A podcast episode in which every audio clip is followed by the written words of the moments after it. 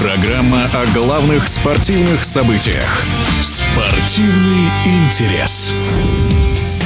Грандиозный скандал разразился во время матча 17-го тура РПЛ между Ахматом и Спартаком. Гамит Агаларов с подачи Бернарда Бериша открыл счет и последний решил отпраздновать свой ассист весьма необычным способом. Вместо того, чтобы разделить радость с автором гола, Бериша разбежался и обеими ногами приземлился в технической зоне москвичей, едва не сбив Гильермо Абаскаля. Реакция главного тренера красно-белых последовала незамедлительно. Он попробовал вытолкнуть игрока Ахмата, после чего тот схватился за лицо и упал на землю как подкошенный. Больше всего футбольный футбольную общественность возмутило то, что Абаскаль получил красную карточку и был удален до конца игры, а Бериша отделался лишь желтый и продолжил встречу. Теперь главному тренеру красно-белых может грозить дисквалификация до шести игр, а игрок Ахмата уже в следующем матче выйдет на поле. Ситуацию прокомментировал футбольный арбитр международной категории Сергей Хусаинов. Конкретно по эпизоду это не футбол, это провокация со стороны многих футбольных органов, начиная от игрока, который это совершил, решил. Арбитров матча, которых теперь уже немеренная куча. Вары, завары, и помощники, и техническая зона, резервный арбитр. У меня нет сомнений, что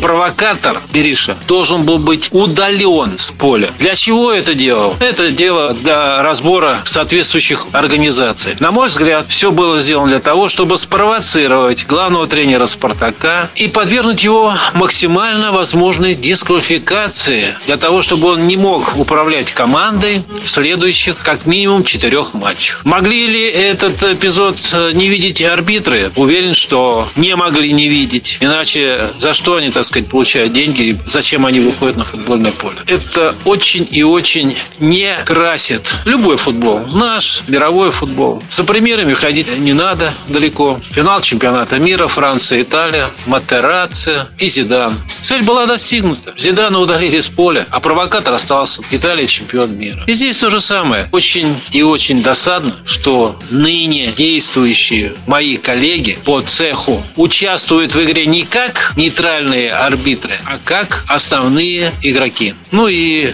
хотел бы сказать, не надо разбирать судейство ниже плинтуса, поскольку нарушен самый основной принцип отбора арбитров. Отбор идет по принципу свой-чужой. Способен ты выполнить задание или не способен. Таким было мнение судьи международной категории Сергея Хусаинова. Спортивный интерес.